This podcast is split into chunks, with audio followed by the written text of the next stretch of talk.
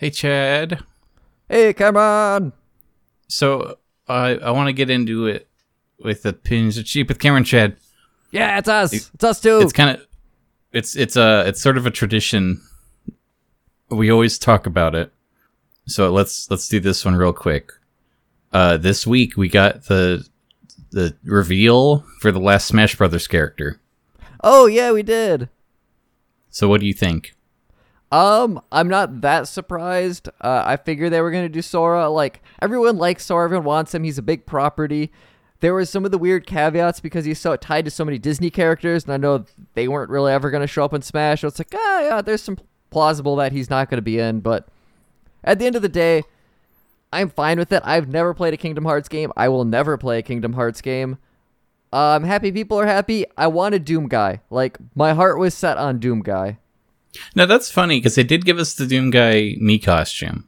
which is dumb. The Mii fighters suck, and that's upsetting No. to me. They're fun and it looks cute. No, they're dumb. I hate them, and now I'm mad at you. I I was more hopeful for Master Chief, Yeah, I wanted him too. That'd been awesome. but Sora fits in just fine. I think. Yeah, but like since I was in high school, it was like who would win in a fight, Master Chief or Samus? And it's like, what if what if Nintendo lets me play this out? We can solve this riddle. And it, they're like, no, we're gonna have the Disney guy with the key sword. Ugh. Thanks, Nintendo.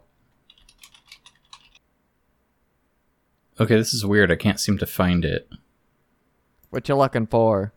Here it is. So they gave us the Sora trailer, right? Yeah, I didn't watch it. And it's just kind of it's well, it's it's kind of vague and nothing. Like I, I I don't know. Um, it's the like all the characters are there in front of the big Smash Brothers fire, like, Like the you do. logo, you know. Yep. and then like the fire goes out and everyone turns into statues but then mario is there and there's a little bit of fire left and so he like he reaches into the fire and he pulls out something and he throws it and it soars through the air and it it, it turns into a keyblade and then the keyblade like opens the door that brings back the fire and wakes everybody up and sora's Okay. there Hooray! He saved the day. yeah, it's like okay, whatever. So I don't understand why th- this this has happened more than once now, but people figured out really fast. Like, hey, wait a minute, I think music was supposed to play over this, Oh, A- and again, they decided to just go without music. But this Turns wasn't licensed music. helpful. This is the theme to Smash Brothers Ultimate, and it Okay. it syncs up like the lyrics sync up really tightly. I'm sorry, my pop filter keeps moving. Um, so here, I just want you to watch this. It's like 30 seconds. Not even that. That's a big ask for this show. Oh, 18.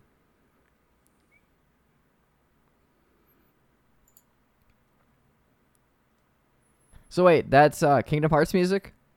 No, that's the Smash Brothers Ultimate theme. That's the Smash Brothers Ultimate theme? Yeah. Since fuck, I've been playing Smash Brothers Ultimate since that game came out. I have never heard that song. Okay, if if you boot up the game and then don't mash the start button, then you have to hear this song.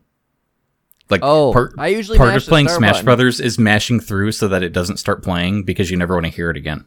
Yeah, that was dumb. That sounded like Kingdom Hearts music. Remember uh, Simple and Clean? That was a good song. Uh, no, I don't because uh, they're not going to pay for the royalties and we'll never hear it again. Oh, I suppose. I mean, you could listen to it on YouTube. It hasn't vanished. That's illegal. Oh no. Uh, you know what is simple and clean though? Oh, the Jameson Stout I'm drinking. Actually, yeah. I I I, I did it, Cameron. I I just like, can we can we talk about children's cartoons for an hour and be sober? And the answer is no. That's not on brand for this. Also, I was really excited to try this because it smelled really good. Uh, conceptually, very interesting. Taste, um, it's fine. Jameson's okay. Stout beer is good. You combine the two, they make something pretty good. I probably won't buy it though at like thirty-five dollars a bottle. I think that's a bit steep, but it's a neat flavor. I'm I, I don't regret I don't regret it. Simple and clean. Yeah. That that that that sip tasted better than the first sip. I think it's gonna be one of those like by the time I'm at the end of the glass and I'm like, this is great. Yeah, Yuck yuck yuck. it's funny how those work out, isn't it? Yeah, that's like how I drink IPAs. Like the first first swig is like, oh, why did I buy this? And then by like halfway down the can, I'm like, this shit's fine. I like this. And by the end, I'm like, yeah, IPAs are great. Do you drink out of the can? Uh, if it's in a can, yeah, Okay, so pro tip for IPAs: pour it into glass. I guess. Uh, no, it it's like a night and day. It fixes the problem with IPAs. Really Not entirely, not entirely, gonna be but it helps. Interesting. I, I guess I never really tried that. Like, I, I typically like to drink beer out of the can.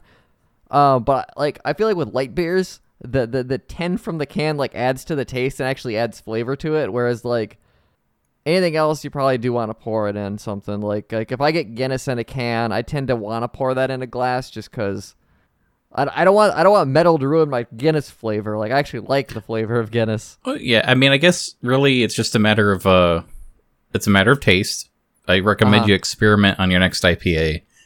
Okay. That's a good idea. Cameron, do we want to jump into our topic? I guess we could. I kind I'm kind of excited too. I guess I should introduce it since I'm the one who brought it up. We watched the new MLP movie, the new My Little Pony Generation 5. I don't know what the subtitle of the movie is. Uh My Little Pony: A New Generation. oh. I could have fucking You were so that. close. I, I literally thought you were saying it. I was like, oh, Chad remembered the subtitle. Good for Chad. No. But I did watch it uh thanks to our, our good old cursed website that I won't name because it ends in like .ru, but I did not I did not subscribe to Netflix for this. I I am one of those uh those uh the criminals. I went to I am. netflix.ru. There you go. Netflix. Are actually, you it- What? Ask Netflix. Are you okay? Oh, okay.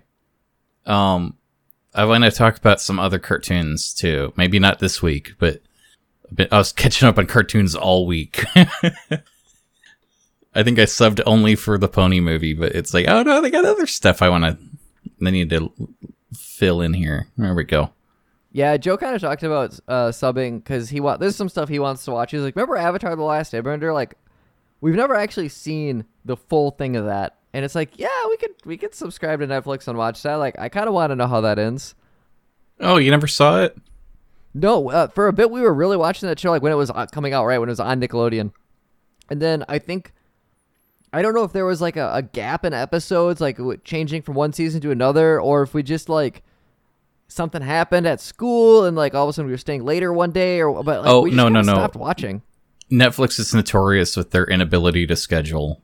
Like stuff no, is always moving. Netflix. That's what. This was like back in Nickelodeon. Yeah, you mean would Nickelodeon. Yeah, Nickelodeon. No, that's what Oh, okay. ruined Invader Zim. Yeah. um they would never it, like it, they kept moving it to different days and it's like i don't know what you expect to happen did you watch that invader zim movie I did not know there was an Invader Zim movie. yeah they did like it's basically like one more episode it's like that kind of movie Oh, okay. uh Was it fun?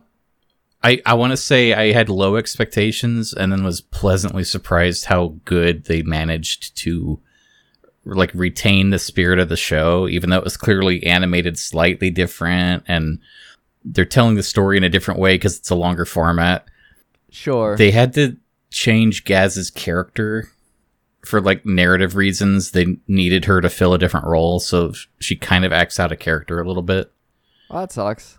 besides that one complaint, I have no other complaints. Like the art Huh. style changed and the stills I don't like, but you see in motion. It's like, no, no, no. They know what they're doing. Nice. But we can Anyways- talk about Pony Movie first. Yeah, let's talk about the pony movie. I thought I was off the pony train Cameron, and I was like, I'm done. Generation 4 ended. The last two or three seasons were not very good. Most of the Equestria Girls stuff was not very good. Uh, but this looked cute from the start, right? Trailer came out. We talked about the trailer for like almost an episode, like awful, awful people. We are just the worst. Um, I can't remember anything I said about that trailer other than I'm pretty sure I was like, I don't trust the blue one, Izzy. She seems kind of dumb. She seems very airheaded and ditzy like like Pinkie Pie. And the show never was consistent with how they wrote her. And I was worried. And then th- this the movie comes out. I think she was my favorite character in the whole fucking thing. She was really fun. Yeah, I might actually agree with you there. I want to say I want to give I guess my overall impressions. I I was uh 10 minutes into the movie and I was thinking like, you know, they probably could have put this in theaters. Mhm. Like there was a quality to it. It wasn't just more pony stuff. It was like, oh, this is like an actual movie. Yeah. It's not just feature length. Like the the details and everything and it, it just uh, it, the presentation was very good. I feel like they did a good job of like, hey, you've been a pony fan for a while now, even up to recently, so we're not pushing you away. But also, hey, maybe this is your first like pony movie. We're not gonna like pretend that you know all the deep lore from 4chan to follow the plot or anything. So it's like, okay, you know, I I could picture a lot of like a very wide um age spectrum just enjoying this movie if it's their first time catching it. It wasn't like dumbed down for just 4-year-olds. the first the first 10 to 15 minutes I think are um I understand structurally what they're doing. Like it's it's very much there's a utilitarian aspect to them about filling in plot, filling in world and introducing everything. And that can be really hard to do because most people understand what it's doing and it's just so transparent. And this this was transparent, but I feel like it was written well. Like I, I really liked how they approached it. I like the world building. I like the characters. I like the the kind of fake where it starts off with the Generation Four and it turns out they're playing with the toys. Like that was, you know, they're not the first thing to ever do that, but it was cute. I enjoyed it. It was uh, a good way to like ease you know Gen Four fans into Gen Five while also filling in details and. I liked uh, I like Sunny's dad and their relationship and like the idea of like he's researching lore that no one believes and maybe he's like a crazy person in this world, you know, like a flat earther of the ponies or whatever and just there was it was elegant. And I did not think I would get to use that word to describe this movie, but really the first like 15 minutes of this movie are elegantly done. It's it's quite good. Oh, yeah.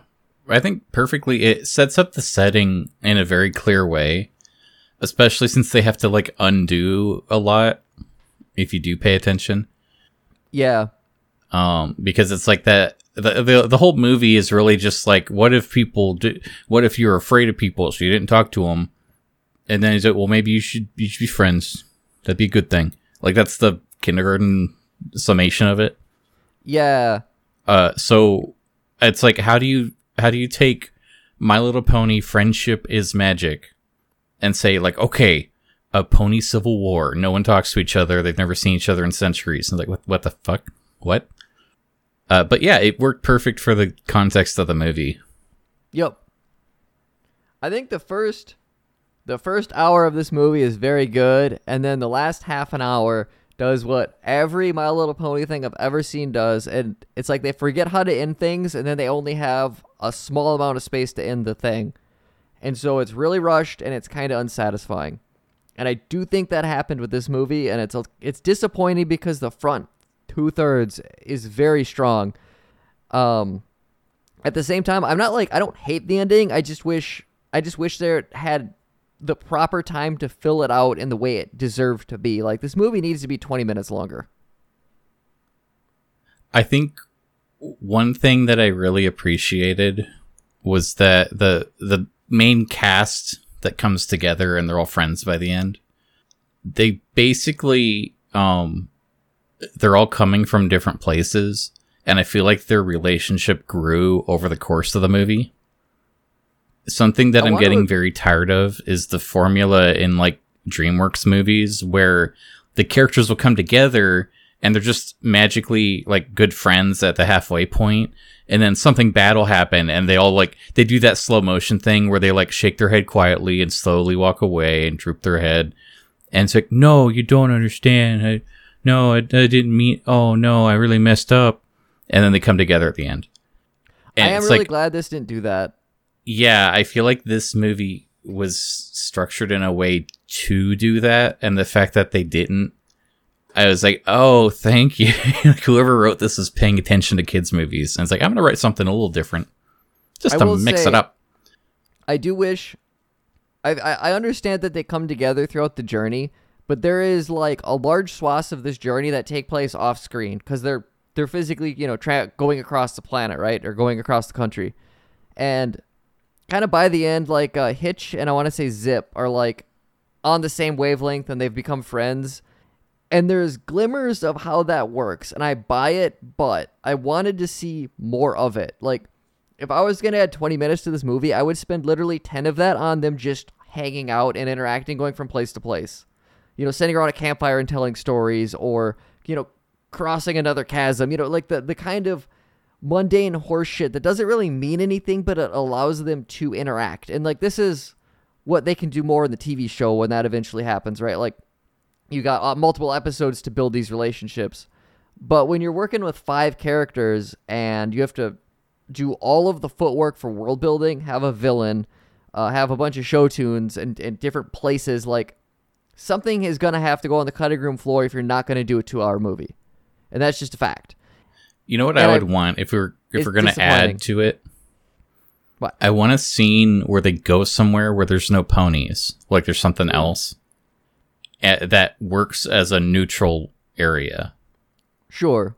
Because I feel like every sequence was like it, it involved hiding and like oh we can't let anyone find out you're not a unicorn and oh we can't find out you're not a Pegasus and we gotta we gotta disguise ourselves like that kept happening and it's like I kind of wish they would go somewhere uh where it's just like uh satyrs and there's like a little Yeah. satyr inn with a with like a pub and they got the root beer and pizza because it's a it's party night and like Izzy's all excited like party night we should go and like maybe the friends don't necessarily like trust each other a whole lot but being in an environment where they don't have to be on their guard they end up like joining in karaoke together and there's like a cute like montage of them enjoying each other's company genuinely Yeah.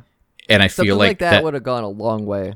yeah like removing them from the hostile environment they instantly become happier would play into the narrative and help reinforce it a little bit not that it needed more but i would appreciate that Yeah. Plus, then like, and I know like the show is gonna have multiple episodes to do that, but one of the fun things about Generation Four was as it went on, like the things they got to introduce, right? Like even in season one, okay, oh, there's griffins, uh, and they they live elsewhere, and then so there's a, a, whole country of griffins, like that's kind of cool, and then there's the dragons, and there's the oxes later on, and and uh, the zebras and whatnot, like.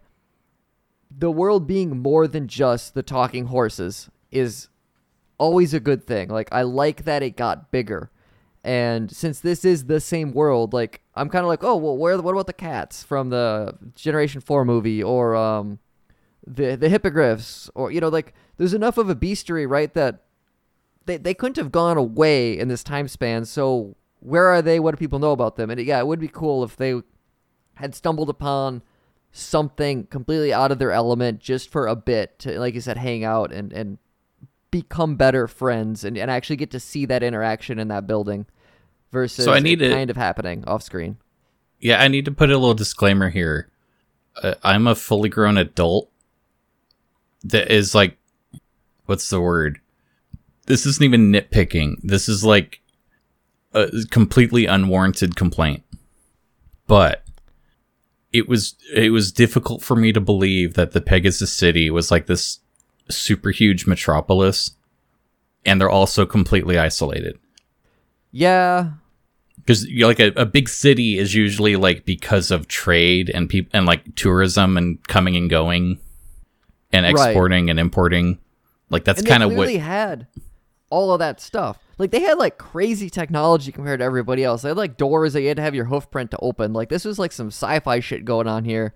Uh, And I know that was their, like- they have like the internet. Like it, well and then i like i laughed out loud when they had the perfume ad oh god, yeah, I after did we too. just just talking about episode. those and it's like shot for shot just like abstract like here's a sea of diamonds you will believe you can fly That was so funny though, and honestly, like the It's care and the and little white. jokes It- in this movie are great. Like Well, the the cinematography really too. Like I, I don't know if you caught this, but um that one scene with the perfume ad, the camera kind of like pans back and that's actually on like a jumbotron on the wall Yeah. of a building and the camera pans down without like without changing distance any, and you see like the you see Sunny in her jail cell, and it's this tiny little window compared to this huge screen, and it was just framed so well.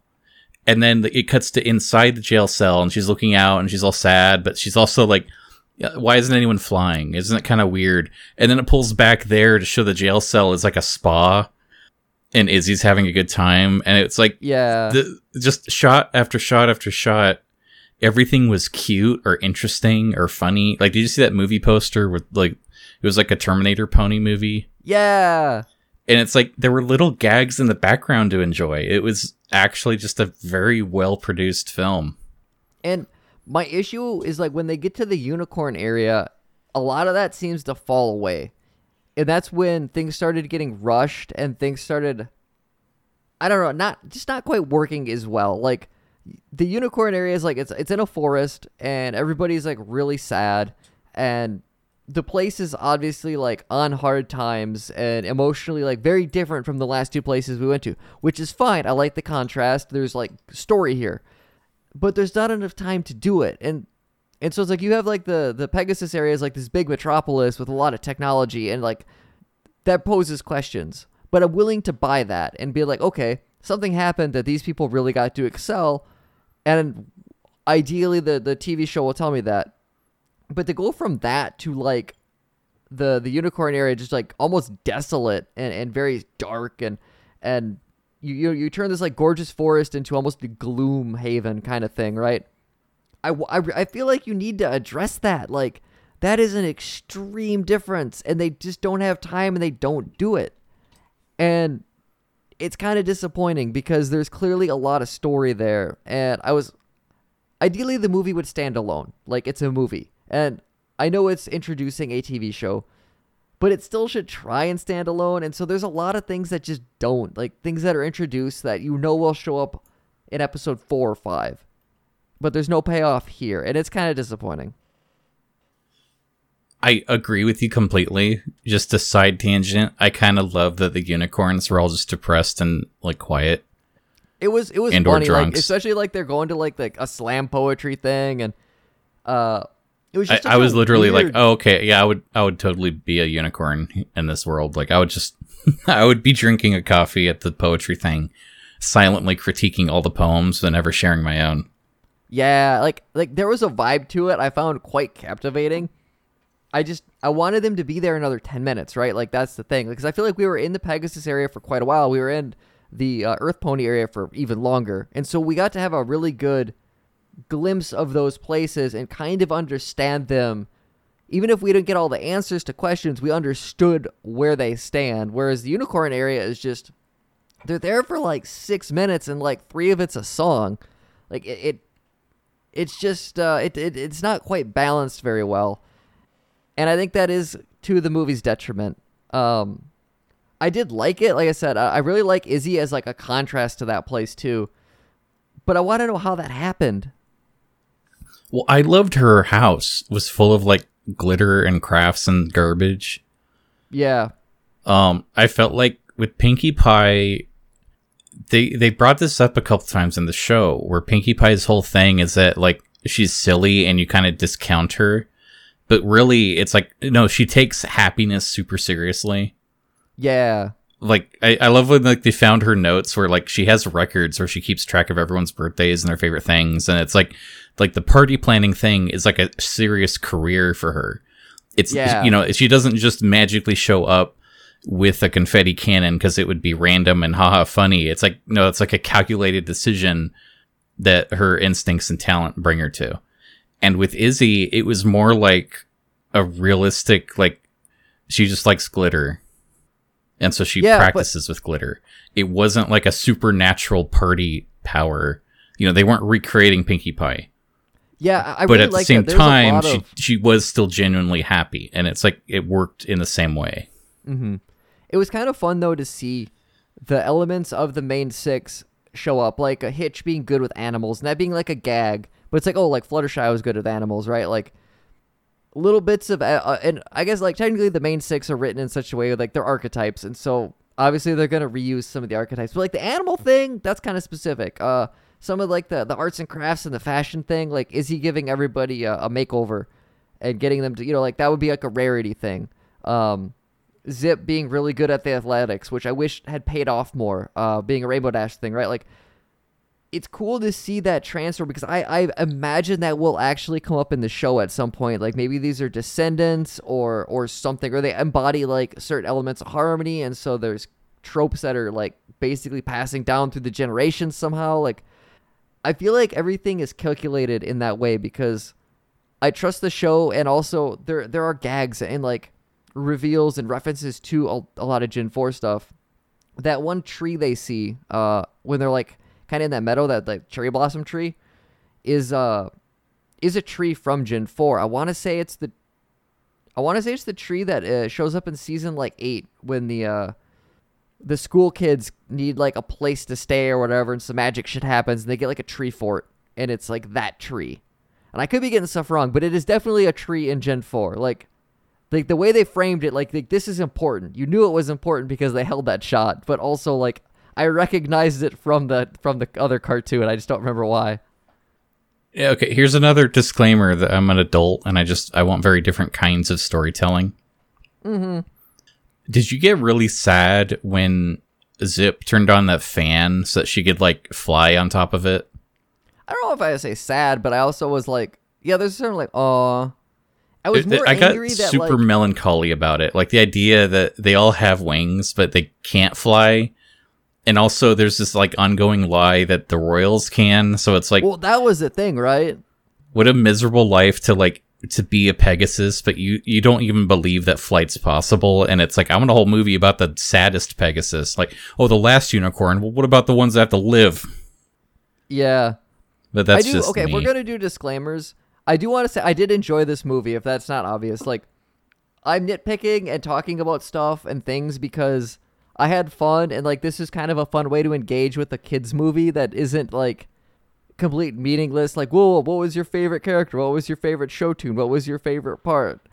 You know, I mean, we could do that. Like, I'm totally fine with that. But I think I think talking about the movie and, and uh, from a narrative perspective and from like what what's its goals, what's it trying to do, what's it going to do in the TV show, maybe is a little more interesting than just like blindly critiquing the movie, because like you can get that anywhere, and you're listening to us, and I'm drinking Jameson, so you know this is your fault, listener. You could be fucking doing anything else. You're the bad. I want want to talk about the show tunes. Yes, I didn't Sorry. expect to care that much. They were all good. they were really good. I the the not just the singing parts, but also like the animation and the uh, the cinematography and stuff. Like everything was storyboarded out with intent. Yes, the the timing, the visuals, like every song had something to it. Did you ever bring up that list? Uh, no. So the first one's called "Gonna Be My Day," and that's when Sunny was like being optimistic after her dad died. I like that the pre-chorus is either the pre-chorus or the chorus in that song was really really good. Like that that whole song was fun, but like when it, she kind of kind of breaks into those soaring moments where she really gets to sing and kind of belt like I was like, "Fuck, this is like a good song." And I like the story it's telling and she we get to watch her skate around and she's like really showing this place like that a song accomplishes so much narratively in a very short amount of time. Oh, I, and you know how I love when things go high tempo. It's like it's like gonna be, gonna be, gonna be my day. Yeah. Yeah, I thought that was a pretty fun song. It it also like showed you the town in a very normal way. Like she's clearly optimistic in it, but it's like you see the whole pony world that And the the town familiar to her at least. I like what I like about the town too is it feels fairly fleshed out. Like it wasn't like like the unicorn where everybody's sad, right? Like you had a lot of different things and different buildings and sizes and like it just it felt like a town. Like like this makes sense. Uh and I like that because it was very grounded in a world where we're watching a, a, a cartoon character, you know, horse skate on roller skates, right? Like, it it worked. Okay, the second one was I'm looking out for you. That was fun. I, I, it was nice to hear Izzy sing because, like, by that point, I had like started getting pretty endeared by her, and I was like, okay, I want her to sing what she sounds like because she's got a very kind of high pitched, squeaky voice. Um, and so I, I, I wanted I, I wanted to listen to all the songs again before the show, and I did not. Uh, I remember liking that one and just like get you know getting the two to play off each other and harmonize and stuff like like from an actual song perspective was was enjoyable. Um, I don't really have much else to say about that one. Yeah, honestly, I don't even remember it. I'm I'm rewatching it now. I'm like, I don't remember the scene at all. Like, it's fine. Mm-hmm. Um, it's cute. It serves a purpose. Uh, next is the I think maybe everyone's favorite though. Yeah, the Angry Mob song. Yeah, it's called Danger Danger. So, I'm I want to assume something real quick. okay. Uh, I think if anyone out there is listening to the show, I almost want to guess that you probably didn't even watch the movie and you might not care about ponies as much as we do. So, like the very obvious child plot that they're doing is like oh, the ponies, the the Earth ponies are separate, the Pegasi are separate, the unicorns are separate, but they're also like um superstitious and bigoted against each other. Like there's a real like us versus them mentality in each of these cities. And so while the main characters leave, the story's antagonist, who's really just like an annoying school bully who's stupid, uh, he becomes the sheriff by default and goes mad with power. And so this uh, Danger Danger song, it was a very uh, truncated explanation of him going mad with power. Where like it, it, this was like what would normally be the Disney villain song. Not that he's a villain, he's more just stupid and things get out of hand. yeah. But functionally, it's the villain song. And it's just cute because it starts with him going like, I don't know what to do. And by the end, he's literally like, uh, the, the dictator of North Korea. Yeah. Oh god, that was fucking funny. So, But one of the yeah, things, you pointed out some stuff about it. I want to, I want to of the things hear. I, I loved about this song is there's a bunch of references in the video and in the song itself to other songs like the mob mob mob mob mob like okay lady gaga uh bad romance right like there's definitely a nod there. But also the melody to that is the guitar melody to self-esteem by the offspring. And it, the tempo shifted a bit but it is it is that song. And if you go and you click on the offspring and you look at some of the top comments right now like they're all like oh i didn't realize you know like they're talking about the new mlp movie. But like when i heard that i was like i swear to god i've heard this before. This this is an offspring song. And i went and looked for it i was like fuck it is. Like and it's called self-esteem and this character like has you know that right? Like like it, it it's one of those things where there's so much of this movie is deliberate.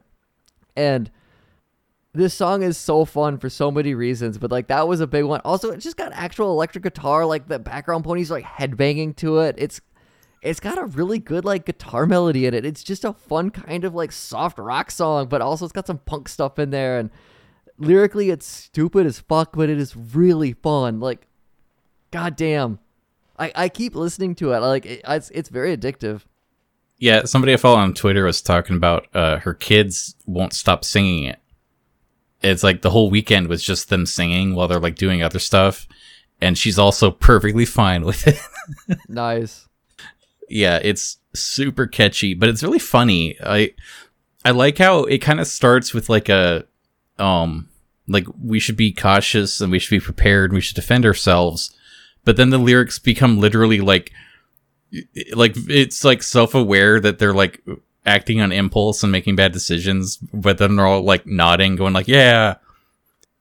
It One is just it's things a that's I think kind of fun about this movie is I think all the characters are kind of dumb. Mhm.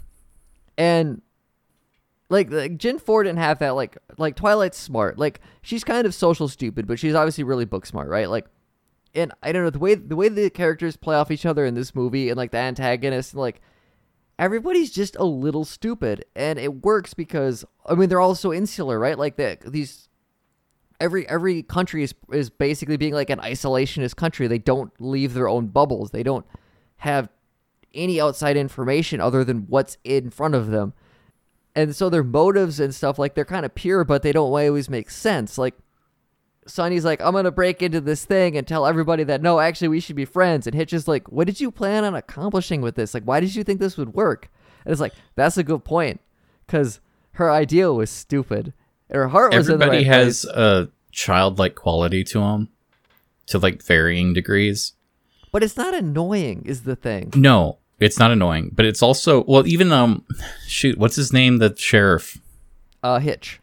Hitch. Like Hitch is like there's this big town, and he's literally the only sheriff. And he also like he'll just do these like random stupid things. Like he he'll grab a child and like hand it. He's like, "Here's your child, ma'am," and is I, this isn't my kid. And it's this stuff where it's like he has an actual job that's kind of important, but realistically, there's no like robber pony here Right. like this is this environment feels like the imaginary town that a little girl would think of while she's playing with ponies where it's Yeah. like oh we only have one sheriff doll therefore this town only needs one sheriff. By metric of we only have one. Mm-hmm. it's that kind of a thing where I, I feel like in gen 4 not that it was a problem but there was always this princess celestia is the adult and then like the main Yeah. characters are learning from her. And this d- never had like the adult who's twice as tall as everyone and like looking down on him with like well here's your lesson you do you stupid idiot. I have to spoon feed you stupid Like even because Sunny's father like is the adult character for a bit in the beginning, but even he is like he's got this childlike wonder to him yet, and the way he plays. Well, what with does his he know? He and, like, died. Stories.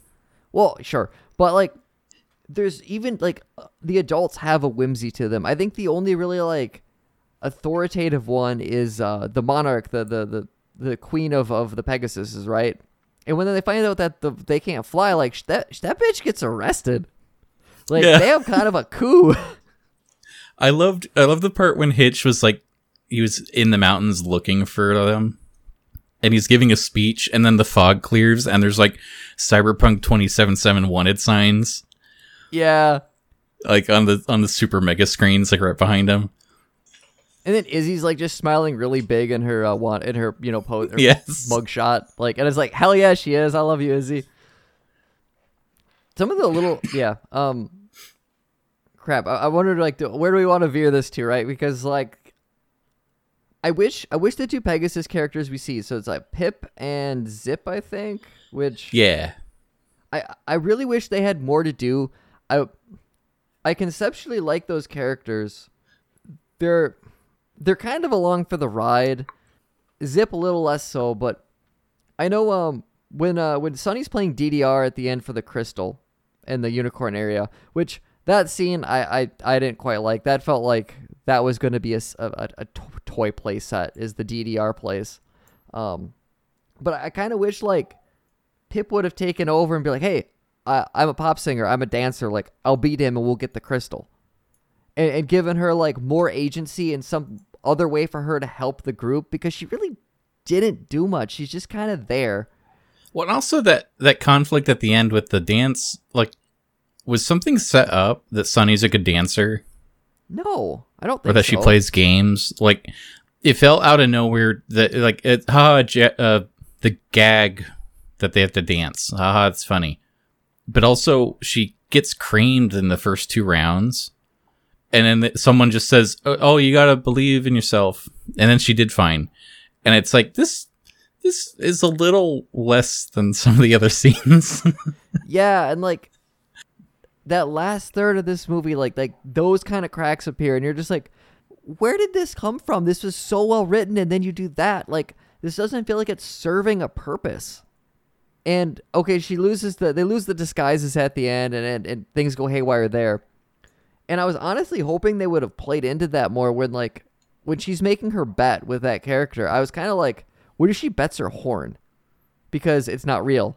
Like my that because that was my immediate thought. I think that would be really interesting. Is she's like literally betting their disguises uh, on this game, and I think that would have been better because then if they would have won or lost, it wouldn't have really mattered. Because she could have lost and she loses it and they get discovered. She wins, they still get discovered, and then it's like just fucking steal the crystal. I, I, I guess you don't want your heroes to like steal things in a kids movie, but I mean the guy was kind of Well, no. dick. no they just had the whole heist thing at the at the palace Oh yeah, that's true. They stole it. Well, I guess like her kids saw, said it was okay. I guess they would one day inherit the crown, so there's a certain level of like, well, if they say it's fine. I don't know. I I liked that there was a MacGuffin, and then the MacGuffin wasn't actually what it was about. That was nice, yeah. Um, I appreciated that. I feel like, you know, again, as an adult that watches movies, foreshadowed a little bit that, that you know, of course, it's going to be about friendship and not a magic gem. But Mhm. I liked how they handled it because they put a lot of pressure. Like when the when the uh, lighthouse was like falling over, it, it's like things are getting really dire. Where it's like, man, they really the care end. about the stupid crystal, you know. That was my other thing. Is like she took being homeless really well. That that wasn't just homeless. That was like her father's home and like uh, clearly like a landmark of old equestrian magic because it had like the stuff in it, right? Like, and, and the the the red pony just ran that fucker over with like a Gundam, a pony Gundam. So yeah, it was a little. It was what it was. Overall, I really was super impressed with this movie. Yeah, Um, which so of all the new characters, uh, which pony is the sexiest? um, yeah. Who is the most fuckable pony? Because I like uh, Gloomy Sonnet. Oh, is that the one you you you posted a picture of? Yeah, she was the one like with the sad poem. I guess that's a good answer. Um, There's a lot of fan art of her. is there? Nice. Yeah, I honestly, I, I think I think uh, Sunny's dad had had a certain like grandeur about him. Like I, don't know, he, he's a safe lay, right? Like you have sex with him, and you're just like everything's gonna be fine. He's gonna cuddle. Like I, I think he's uh he's a strong contender for most for most I- fuckable. I mean, frankly, I, I had this mental image of of you and him together, and afterwards you could say, and maybe next time I can be on top, and then he'll give you a noogie, and we'll we'll talk about it.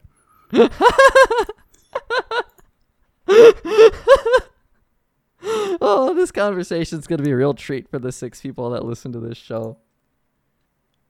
Oh boy, you know, I something else about the like the CGI direction they took. I'm looking at some of these characters, like people have taken stills in high res, and there's just this very neat quality where they worked like glitter into stuff.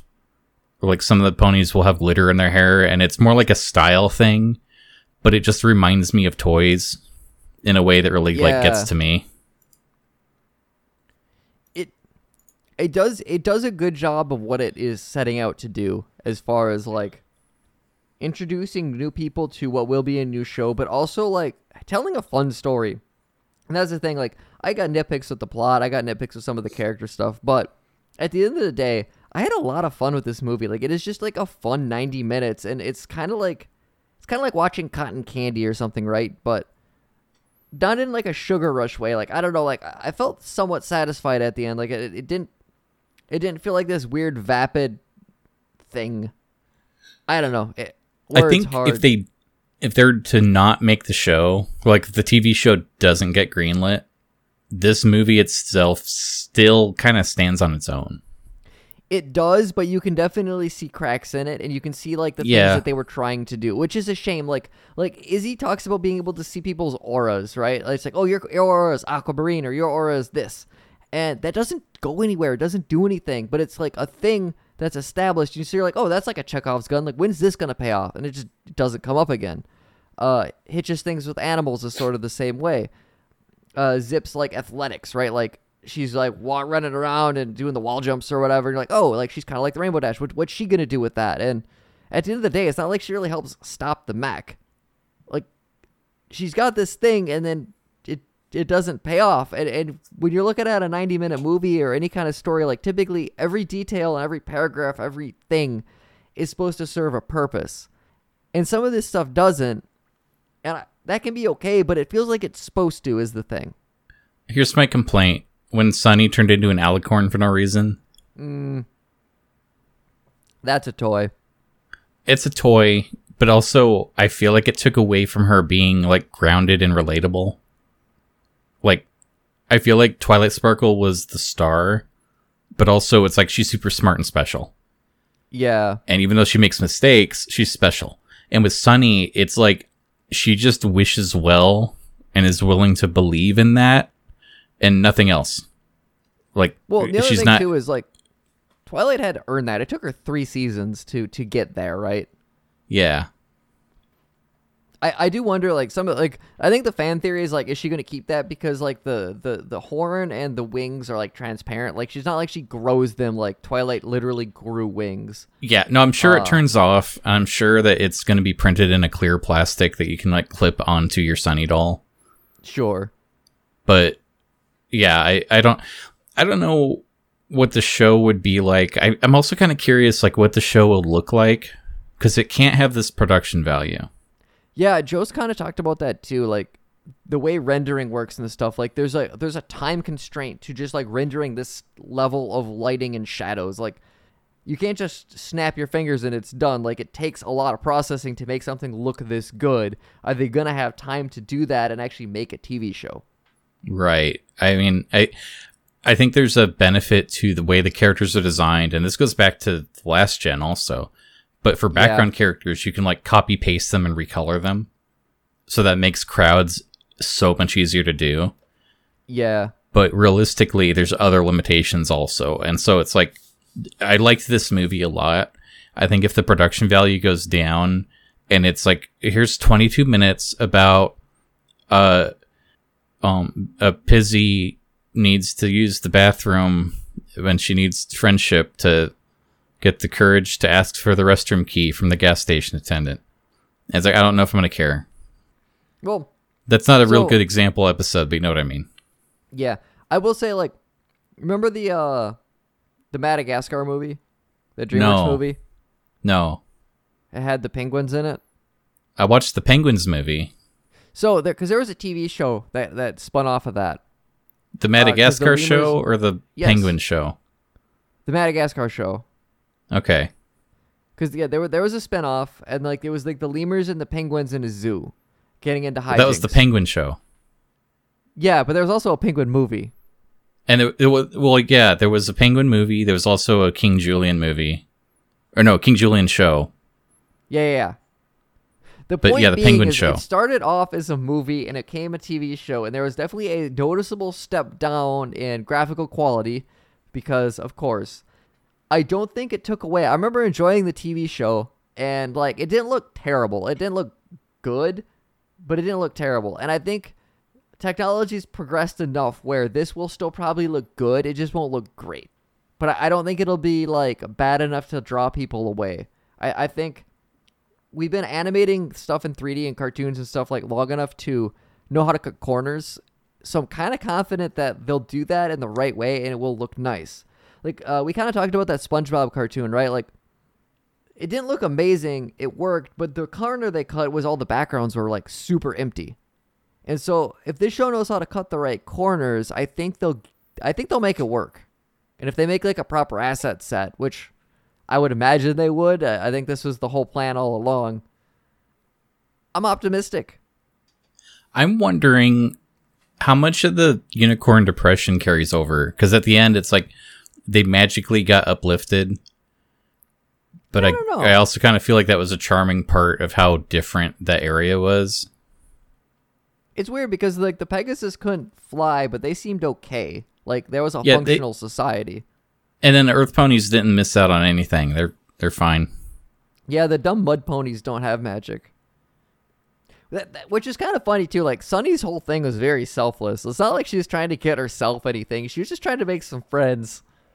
Well, that's the thing. It's like she wanted to make friends with a unicorn.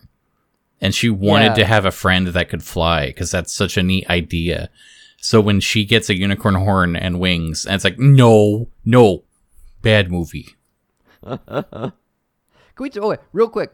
The um, I like the corporation that's selling like anti-unicorn and anti-Pegasus stuff because that's kind of Yeah. silly and dumb. But also, it clearly is garbage. It doesn't fucking work. Like, she gets captured in the thing and it runs its course and throws stuff at her and spins her around. And it's like, okay, presentation's over, and you screwed it up. And it's like, yeah, but your stuff didn't kill me. Like, it's clearly garbage. But everyone's Well, eating also- this shit up. Um, that whole sequence, it gave me serious like Simpsons vibes. yeah, I guess. Where I feel like Lisa Simpson would have like snuck in dressed like a unicorn, going, "Stop! Uh, they- Yeah. They can be our friends." And like Mr. Burns, like Smithers, activate the unicorn stopping device. Yes, sir. I like Barbie It was- more. it, it was one of those things where like at a, at a certain point it has to have like the cartoon violence and so like okay we're gonna throw globs of like sticky green jelly and that's the that's the weapon i thought the boxes that captured the unicorns were way more funny and when izzy gets captured and like hitch and, and sunny are there and, and hitch is like don't you do it and sunny's just like creeping forward to push the button to let her out like like I swear to God, Yes. I've had that conversation with my cat when I'm like, "Don't you jump on the table?" And he's like looking at the table, like Ripley, you're not allowed on the table. And he's like looking at the table, and eventually he just jumps on the fucking table. Yeah, I, I liked that. I think that stuff all worked really well. Yeah, Um, overall, I, I say it was a it was a really swell movie. It's a kids movie. I don't know that I recommend it to any adults, but personally, Yeah. I had so much fun watching it. So I'm an adult. So if you're an adult like Cameron, see a professional. if if you've listened to all of our talks about cartoons on this show, and we're like, man, these are some handsome motherfuckers. I bet they get laid a lot. Then you probably like this movie and also have the brain damage. But we can all be brain damaged together. It's a big old happy party. It is a happy party. This is an overwhelmingly uh, positive episode, but I think we still have time for a glad space. Okay. Well, you're welcome to disagree. Cool. trying to think what I'm glad about. Like it's been an all right week. Um, I kind of want to talk about the game you bought me on VR ch- er, for VR, but I also want to give it another week to play it some more. So I'm gonna hold off. But, Okay. uh, for the listeners, that that gives you some spice for next episode. You got something to look forward to. it was I think one Palin that- Wonder World. One of the things that made me glad this week is uh, I found this uh, Tom and Jerry short, like this animated, like from Japan Tom and Jerry short, is shared on Twitter. That was insanely cute and had like the spirit of Tom and Jerry, but with a really different twist on it. And I would I would recommend people go search for that, like Tom and Jerry like anime or Tom and Jerry Japan, because you're probably gonna Yeah, find it's it's got but- this like Hello Kitty vibe to it, yeah. where the, the they're cutesy and there's still the like cat and mouse rivalry thing, but also they're kind of friendly, so it's just like sweet. and it's still got like the slapstick stuff of you know the cartoon kind of bouncing around weird violence and, and changing shapes and stuff but it's it's less mean spirited than like the american tom and jerry. Right. but still like it's still tom and jerry. Like it, it was a, it's a fun watch. They're like only a couple minutes long. So yeah go go hunt some of those down. I think you'll have fun with those. Yeah, that's Listeners. actually a really good glad space. Because they'll make you feel glad for finding them. yeah. Hmm. So, like, I made a rule for myself that I wouldn't bring up Warhammer every single week because I was getting like repetitious on the show. uh-huh Uh, but I'm still like kind of totally obsessed with Warhammer. So if anyone out there was curious, yeah, I still am. yay But uh, I, I was uh, the the new Orc Codex came out, and I I didn't pre-order it because it's like I don't really need that one. I'm waiting for the Grey Knights one. Um, but like the more I'm thinking about it, it's like I kind of I went orcs. I love the orc Orcs lore. I love the orc culture. I love all that stuff. So it's like I'm gonna get uh, the orc book and a couple models. I'm gonna paint some orcs finally, and then the book sold out. And turns out the book is so popular that it's really hard to find. So I've been looking for a while, like the stores, uh, the, like the Games Workshop store uh, online. It's sold out. I went to the actual Games Workshop near here. They didn't have it. He said, "Oh yeah, the, we never even got any to stock. It was pre-orders only." And I'm like, wow. man, when's the next reprint gonna be? Uh, I stopped by my my more local hobby store for paint. They never get like the current books in, but for whatever reason, they got a bunch of orc merch, and they had one book left. So I thought, oh sweet. So I got a book, and I I tear off the plastic and I start reading it, and half the pages there's like a printing error where they're upside down. okay So I want I want you to think about that because it's actually it kind of makes it better. well yeah like, like orcs don't know how to fucking read Well, that's the thing. While I'm reading my orc book, halfway through, like I, I turn a page, I have to like audibly grunt and turn my book upside down and go, "Oh, is it right here?" And that's it's like, pretty cute yeah. So I was talking to somebody online about it, and and they're like, "Oh, well, if you contact Games Workshop, they'll ship you a replacement." I'm like, "Fuck that! I'm keeping this upside down one." Are you nuts? Like it's the best. I've been enjoying this book. So you're gonna actually start collecting orcs? Yeah, I figure I actually I want to have like a thousand points of Grey Knights and then a thousand points of orcs. So that if Yeah, someone were to like come over, I could like, hey, here's a whole we can Warhammer. Dude, I want to see how you would tackle um orcs because like I have the five I did right, and I put like a shitload of hours into them, and I'm very happy with how they turned out. And I I do think you're a better painter than me, so I'm really curious like what you would do with orcs. And So- like that and base that's kind of of set of like ten, like I, I want to like see how we would build those because orcs are really customizable. They come with like a shitload of extra weapons and arms and whatnot, just to like you can make them literally however you want. It's fucking awesome. They are so fun. Yeah. No, that's the thing is like they're they're so fun that there's like too many options where there's like um there's the orcs that have guns and knives and then there's the orcs that they focus on like giant machines and then there's the orcs that focus on vehicles and then there's the orcs that focus on riding beasts and it's like well how do i pick one like there's too many like they're they're so simple minded but then it's like there's so many different like ways to approach these and they have the different colors and stuff and so one of the reasons i put off the the orc thing was like i don't even i can't decide i'm so indecisive about it uh, but the more i'm thinking about it i really like the blood axe clan which are the Oh. stealth ones that the other orcs don't trust Sneaky, sneaky. yeah. And what I liked about it was that I realized they're the polar opposite of the Grey Knights. Because the thing I'm having with the Grey Knights is when I paint them, I almost paint them too fast because it's just they're silver with blue highlights, they're done. And there's no like personality or characters. They're all kind of like the same. Like by Yeah. by their training, they are very uniform because that's how they function. And with the sneaky orcs, they don't even like the color they worship is the abstract concept of camouflage. Yeah, they don't know how it works. They just know it, Yeah. that it is a thing. Yeah, they don't know how it works. So it's not like they wear green camo because they're in a forest. It's like they've seen a tiger once, so they started painting stripes on things. And then they saw like so, they saw like a, a spotted like butterfly once, so it's like oh, this has spots on it. And so like they'll have like all colors in a way that does not make sense and they stand out in a snowstorm. But that's what camouflage is to them. And it's like, wait, wait, wait. I kind of like this because Yeah, it it's funny, means like- each one can have their own personality and their own like story to tell. It's like they're going to be so ununiform. It'll literally be the opposite of my Grey Knights. Yeah, well, and that's the thing, right? Because like, yeah, the Grey Knights are like literally like the most serious characters in all of Warhammer. They're like, we are the the epitome of the knighthood and the Imperium of Man, and we have to be pristine, we have to be perfect, we have to fuck shit up, but we have to do it by the books. And orcs are just like, I believe that this is red, so it goes faster, and they're they're just dumb, and uh, the contrast is great. You have like bright ass colors versus drab colors, and yeah, I, I like the I just the, the visual contrast there and the the, the personality contrast and, and like I said, orcs are fun. Yeah, I'm going to love this collection. My favorite. Um, I actually- he- he- no, Oh, go yeah? on. It's fine. Um, I got I got one model already. I haven't painted it yet. But have you seen the Doctor Yes.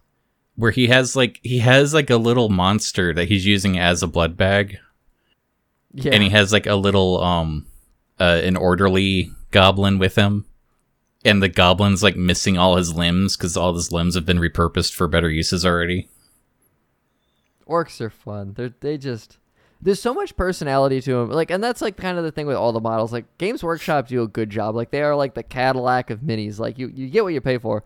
Um, but the, there's just something special about the orc models. Like the one I built that I really like. He's got like he's missing like an eye and half his jaw, and then he's missing both his arms. He's they're replaced with like weapon arms, and it's just like this dude lost so many fights, but he's still alive. And he's like, no, just give me more metal. And like he's he, he tells a story, like the model tells a story. He's not just a, a space marine. He's like you get so much out of him because of like the way I built him. So he, like I get to put my touch on him, right? Like it's they're very they're they're good. They're very good. so yeah that's gonna be fun when i do sit down and paint one i'll i'll let you know Nice. Um, I don't normally like plug my stuff, but because this is kind of fitting right now, If you go to fimfiction.net, I did write a. Uh, I've mentioned this before. I wrote a, a My Little Pony uh, Warhammer mashup fanfic called My Little Warhammer Friendship is Wag, W A A H G. So that's fairly easy to find, but it's really dumb, but also kind of it's fun. It's it's silly. It's like a couple chapters. If if you're bored, want to if you want to read read about Twilight Sparkle helping the orcs find friendship and kill Tyranids. I I did that, so you don't have to. It is a fun read. Uh, is that everything for today? I think so. I think we had a pretty fun conversation. I had fun. I'm gonna have to have the a repeat of this conversation with Emily on the comics podcast uh, in a couple days, because Well, make sure you re-listen to all the songs. Yes, for sure. I liked. Yeah, I I was kind of surprised to like the song so much. I, it was a good surprise though, because like I go into this kind of stuff. I was like, okay, the show tunes better be good. Like they're kind of a reason I'm here. Like I'm expecting something. And then, um, if you find the time for it, I want to maybe recommend you and anybody else out there with a Netflix account try that first episode of He-Man Revelation. Revelations, I don't know. Uh, I want to talk about that next week. Okay. I think that'll be a fun talk too. But for this week, it's been Cameron and Chad. And this is not normally how we sign this show off. Are You? No, you're supposed to say cheap. Oh. We didn't rehearse this. This is a, a new concept I just thought of 30 seconds ago. Well, I want you to unthink of this concept and say goodbye, everybody.